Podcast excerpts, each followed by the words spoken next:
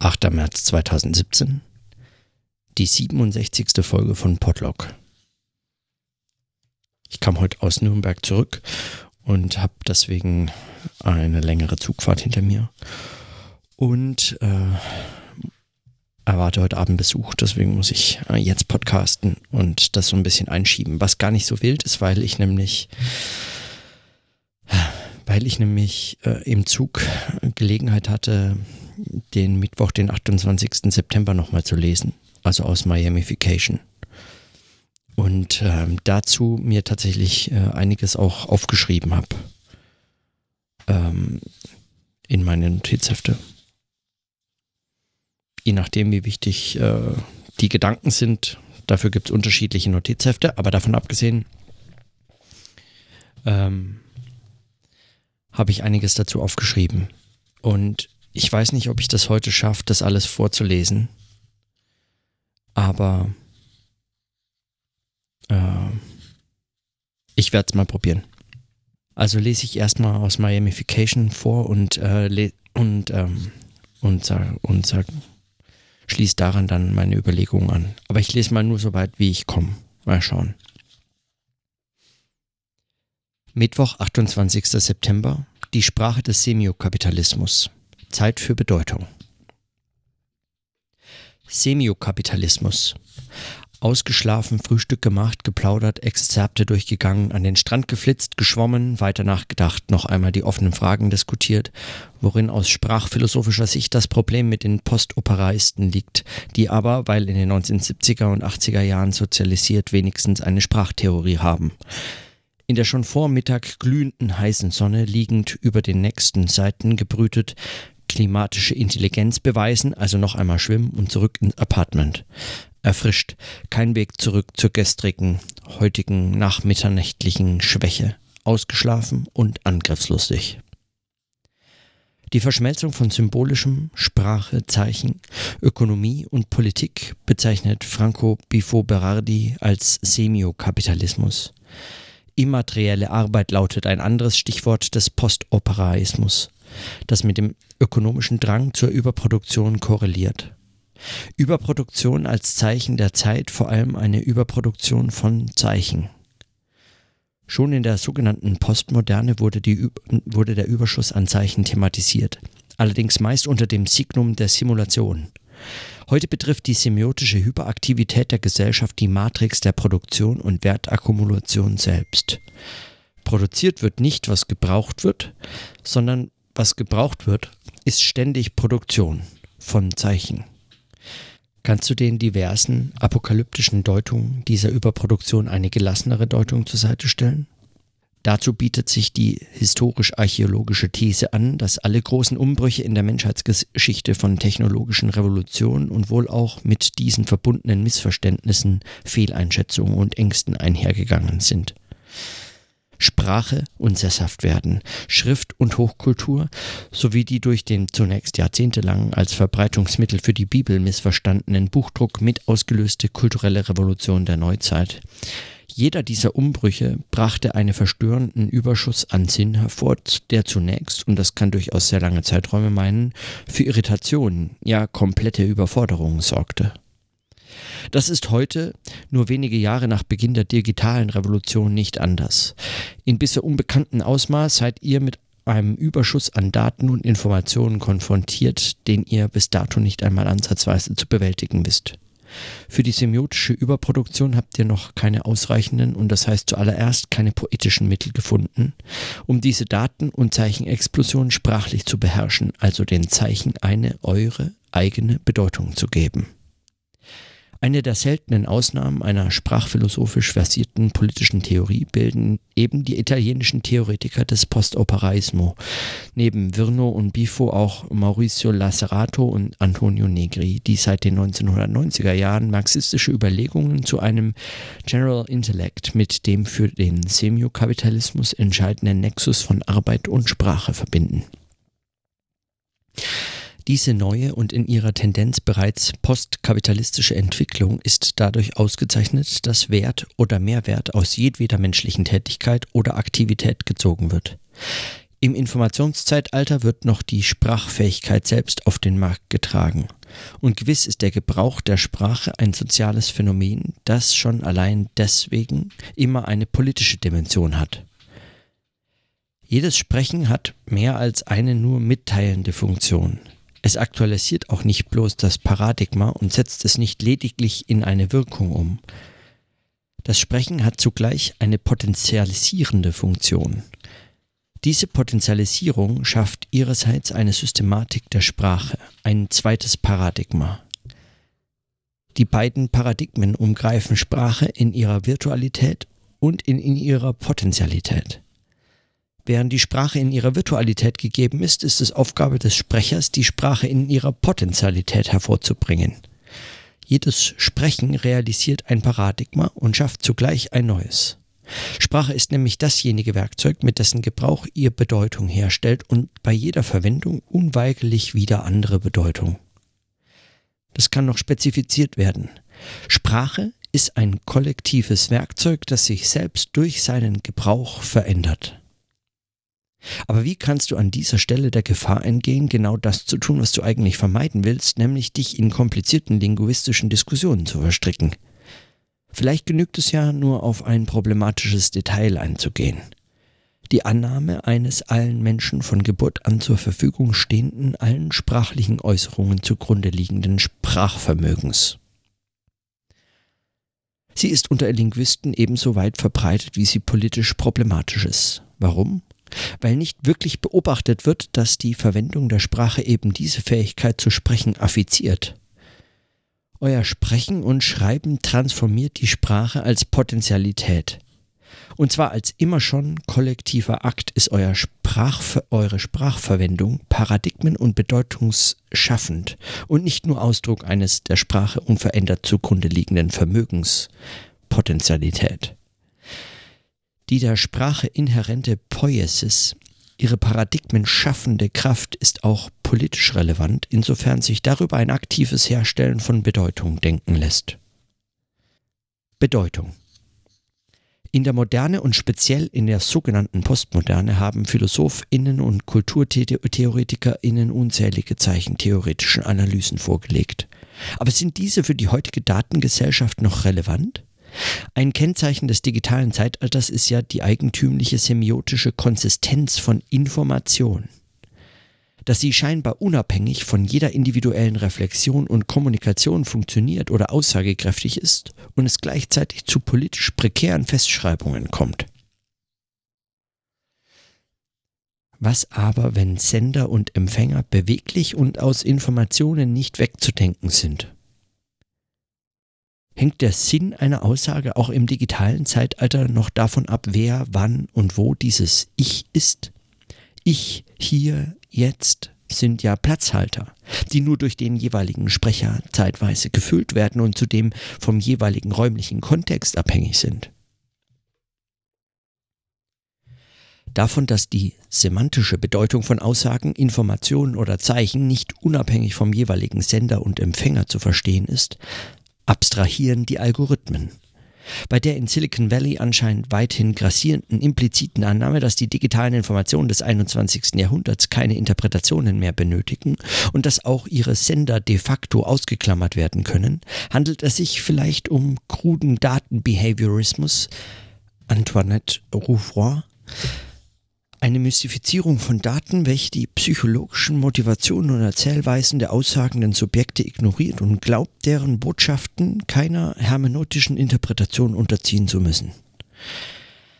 Diese Art von Computation prozessiert gar keine sprachlichen Zeichen, sondern verknüpft nur Signifikanten mit Referenten.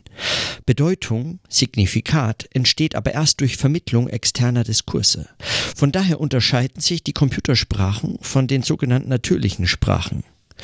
Um so etwas wie Bedeutung hervorzubringen, bedarf es sprachlicher Systeme mit externen Interessen ist es vielleicht so, dass ihr gar nicht signifikant seid für die Computation, dass ihr nur dieser Täuschung unterliegt, wenn die von euch produzierten Daten von draußen wieder auf euch zurückkommen, etwa in der Gestalt von Polizei und Werbung.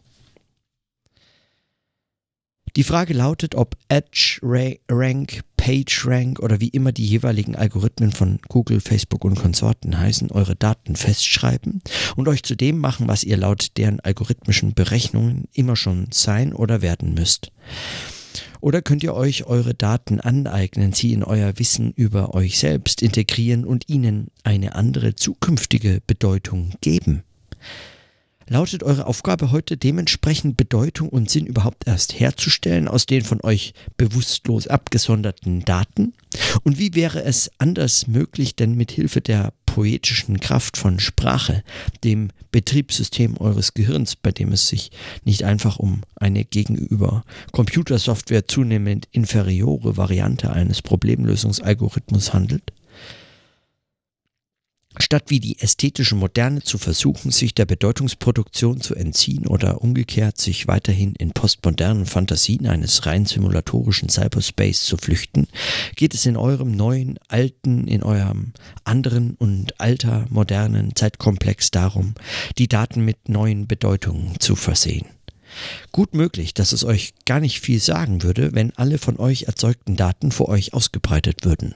Aber ihr könntet Sinn oder Bedeutung, die ja nicht individuell sind, sondern Klassifikationssysteme, aus ihnen produzieren, indem ihr sie in euer Wissen von euch selbst integriert. Oder ist das alles noch oder wiederum zu humanistisch gedacht, die andauernde Hoffnung eines liberalen Subjekts in der menschlichen Sprache eine andere Form von Rekursion, Computation und Bedeutungsherstellung zu verorten? Poetisierung. Aber es ist doch so, dass ein Algorithmus sein Handeln nicht versteht, was freilich seiner Wirksamkeit und Effizienz keinen Abbruch tut. Tragen die jeweiligen Programmierenden dafür Sorge? An und für sich sind Algorithmen nicht signifikant, auch wenn ihre Fähigkeiten, die eigenen Outputs wieder als Inputs zu verwenden, eine Unvorhersehbarkeit erzeugt, die gerne mit Signifikanz verwechselt wird, bekommen Algorithmen erst durch die Art und Weise ihrer Instrumentalisierung Bedeutung. Geschlussfolgert wird immer, wird innerhalb eines Möglichkeits- und Wahrscheinlichkeitsparadigmas von bereits etablierten generellen Annahmen, dem Allgemeinen, auf einzelne Fälle, das Singuläre als deduktiv oder umgekehrt induktiv von den scheinbar privatesten Wünschen einzelner Staatsbürger auf deren generelle Weltsicht. Mit wirklich neuen oder mit dem Erfinder der Semiotik Charles Sanders Peirce gesprochen, abduktiven Schlussformen wird nicht gerechnet. Auf programmatischer Ebene stellt sich die Frage, ob es auch andere eröffnende Normen schaffende oder neue Universalien entwerfende Algorithmen geben kann, statt diese ständig auf das Verteilen immer neuer unnötiger Produkte zu programmieren. Wie wäre eine entsprechende universelle Akzeleration zu denken, die in das Bestehende eine Differenz einschreibt, also die vorhandene Sinnlosigkeit und kontrollierte Zirkularität durchbricht? Nicht nur auf der Ebene des, der Programme selbst, auch ausgehend vom einzelnen Subjekt muss es Möglichkeiten geben, Bedeutungen herzustellen. Wie lässt sich beeinflussen, ob und welche Bedeutung die über euch gesammelten Daten bekommen? Etwa indem ihr versucht, die vorhandenen Daten für euch bedeutend zu machen, also Daten an sich in Daten für mich zu verwandeln? Damit die über euch vorhandenen Daten nicht an euch vorbei nur für andere Bedeutungen gewinnen, müsst ihr versuchen, euch in den Prozess der Bedeutungsgewinnung einzuschreiben. Dieser poetologische Imperativ hat eine ethische und politische, ja letztlich ontologische Dimension. Die tatsächlich zeitgenössische äh, Aufgabe, die Welt zu verstehen, fordert Subjekte auf, sich selbst als Teil jenes Prozesses zu begreifen über den Referenz erzeugt wird. Zeitgemäßer Zeitgenosse seiner Datenwelt kann nur werden, wer in ihr interveniert. Offensichtlich handelt es sich hier um eine poetische Aufgabenstellung, und zwar gleich, ob auf individueller oder gesamtgesellschaftlicher Ebene. Wie gelingt es dir, dich bewusst in die Daten einzuschreiben? Poetik des Digitalen. Der poetische Anspruch, die objektiven Daten rekursiv in das Subjekt zu integrieren, ist auch so zu verstehen, dass das Subjekt, das die Dinge sinnvoll findet oder nicht, mit einzubeziehen ist. Rekursive Transformation sowohl des integrierten Teils als auch des ganzen Transformation des Subjekts wie des Objekts. Eine produktive Poetik muss darauf drängen, dass sich Dinge selbst verändern und ich an ihr Veränderungen teilhat. Poetik ist so verstanden diejenige Produktion, die einen Raum der Wahrheit, und das meint immer auch einer politischen Wahrheit, eröffnet. Um einen poetischen Vorgang handelt es sich auch, wenn automatisch zirkulierende Daten oder weniger abstrakt gesprochen die Sinnlosigkeit der Welt per Code in Dinge verwandelt wird. So verstanden ist Poetik eine Überlebenstechnik im kognitiven Semiokapitalismus und zwar indem ihre traditionellen bzw. die von ihr disziplinierten Verfahren weitreichend neue Bedeutungen erlangen. A tool always implies at least one small story. David Nye. Das gilt nicht nur für die fundamentale Rolle von sprachlicher Poiesis, sondern auch für Erzählen, Lesen und Imagination. Zunächst einmal ist jede Technologie, auch die digitale Informationstechnologie, überladen mit narrativen Zuschreibungen und Projektionen. Deswegen ist auch Skepsis angebracht gegenüber Beschreibungen des Internets, die seine Transformation in den letzten Jahren einseitig als Verlust seiner ursprünglichen narrativen Dimension beklagen. Vielleicht ist es ja gerade die harsche Trennung zwischen Sprache und Information, zu der du auch manchmal tendierst, die die politische Option unnötig reduziert.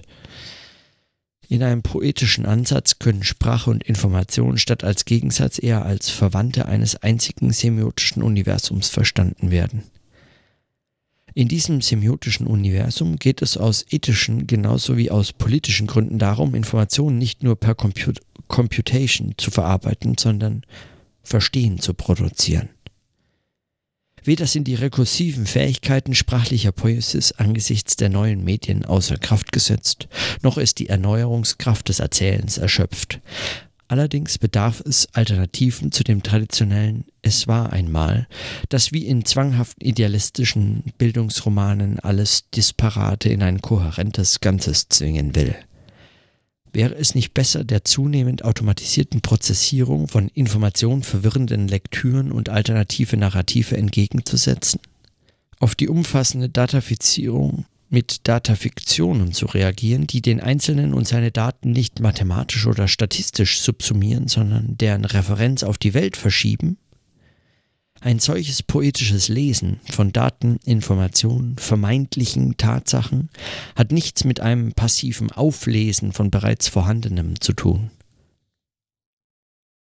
Vor einer Woche hast du zu schreiben begonnen, aber das Gefühl, über den Berg zu sein mit dem Text, die Sicherheit, dass es ein Buch wird, werden kann oder nunmehr werden muss, dass das nicht mehr aufzuhalten ist, dieses Sicherheitsgefühl stellt sich nicht ein auch wenn zwischendurch beim Schreiben Inseln des Enthusiasmus aufgetaucht sind. Das aber auch beeinflusst von allem, was sonst noch so passiert. Wie viel Sonne du tankst, wie sich dein Körper langsam an das viele Schwimmen und die tropischen Temperaturen gewöhnt hat, wie es mit Marie läuft, von der hier dann doch wieder kaum die Rede ist, als ob euer Tag und Nacht zusammen sein und eure Gespräche nicht den Hauptteil dieser Miami Beach Intervall Existenz ausmachen würden und laufend gute Neuigkeiten vom alten Kontinent. Anfragen zur Übersetzung aus Frankreich und Spanien, Interesse am Universitätsbuch. Die bald erscheinenden englischen Übersetzungen wolltest du noch nach dem enthusiasmierenden Treffen mit dem Grafiker Till Wiedeck hier im Urlaub unter dem Eindruck all seiner Gestaltungsideen noch einmal durchgehen. Am besten einfach immer weiterschreiben.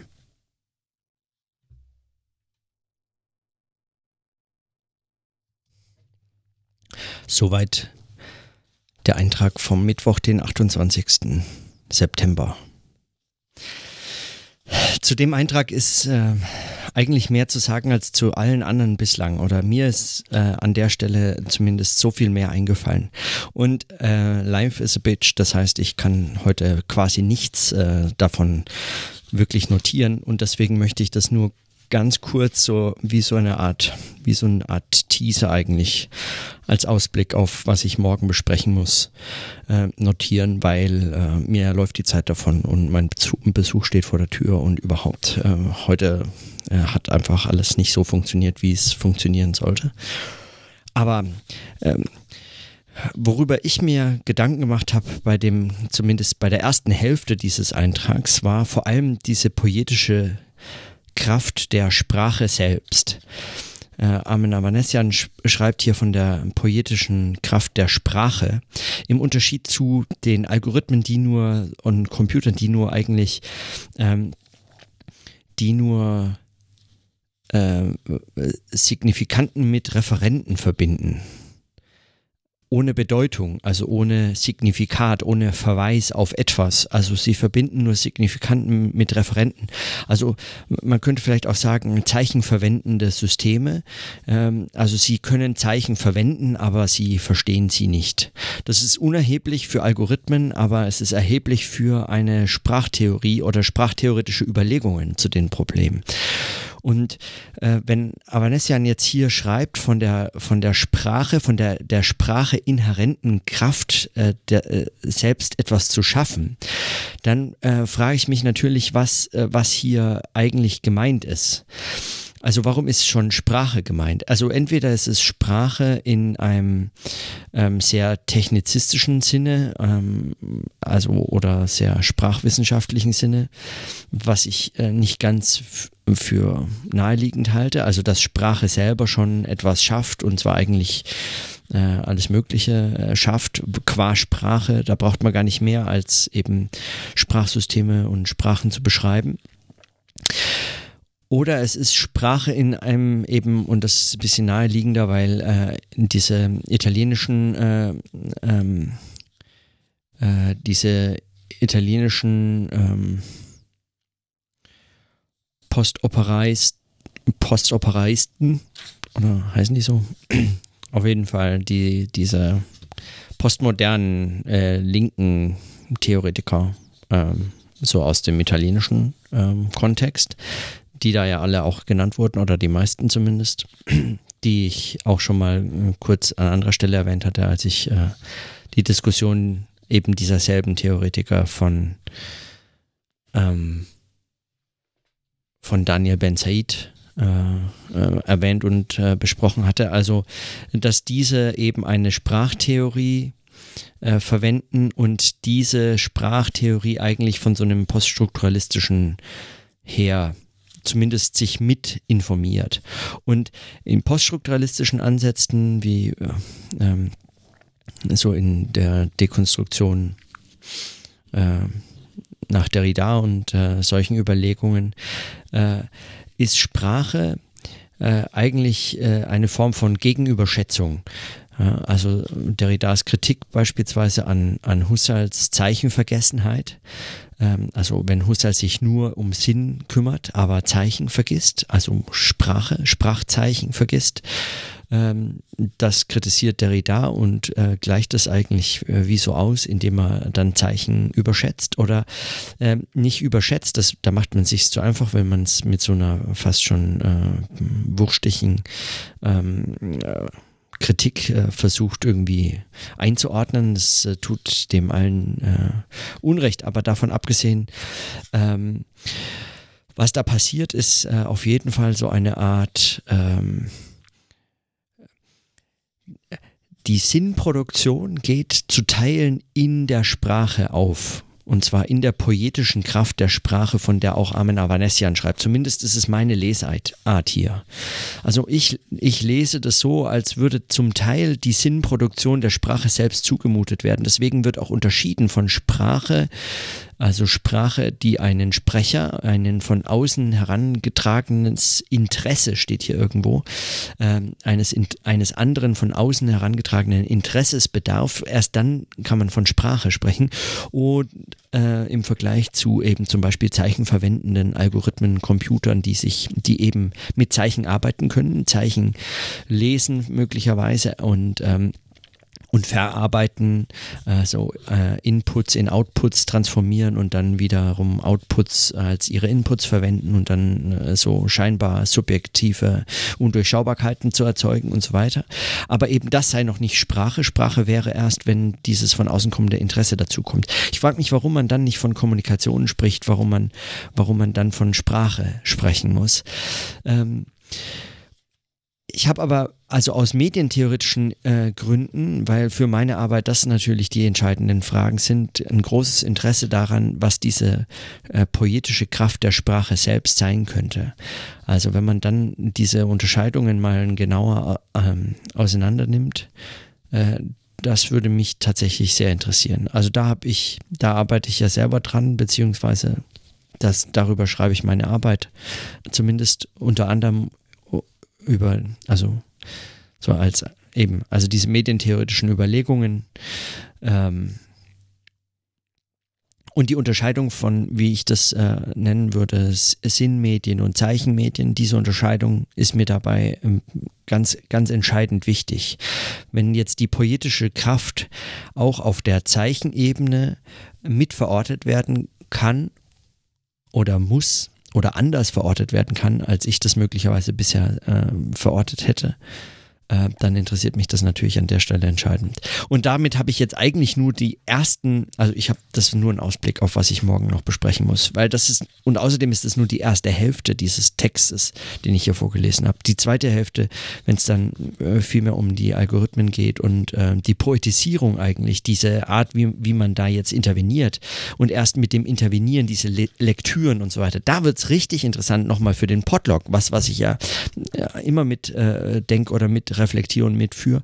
Da wird es nochmal eigentlich erst so richtig interessant und das waren jetzt nur diese medientheoretischen Überlegungen. Also zu dem Aufsatz, äh, zu diesem Eintrag vom 28. Mittwoch, der nach diesem müden ähm, mitternächtlichen Überforderungs- und Schwächeanfall-Eintrag äh, kam, ähm, äh, das finde ich natürlich finde ich begeisternd. Also am Tag vorher noch geschrieben, ah, morgen mache ich vielleicht eine Pause und dann so, so einen Eintrag schreiben, das ist schon ziemlich geil.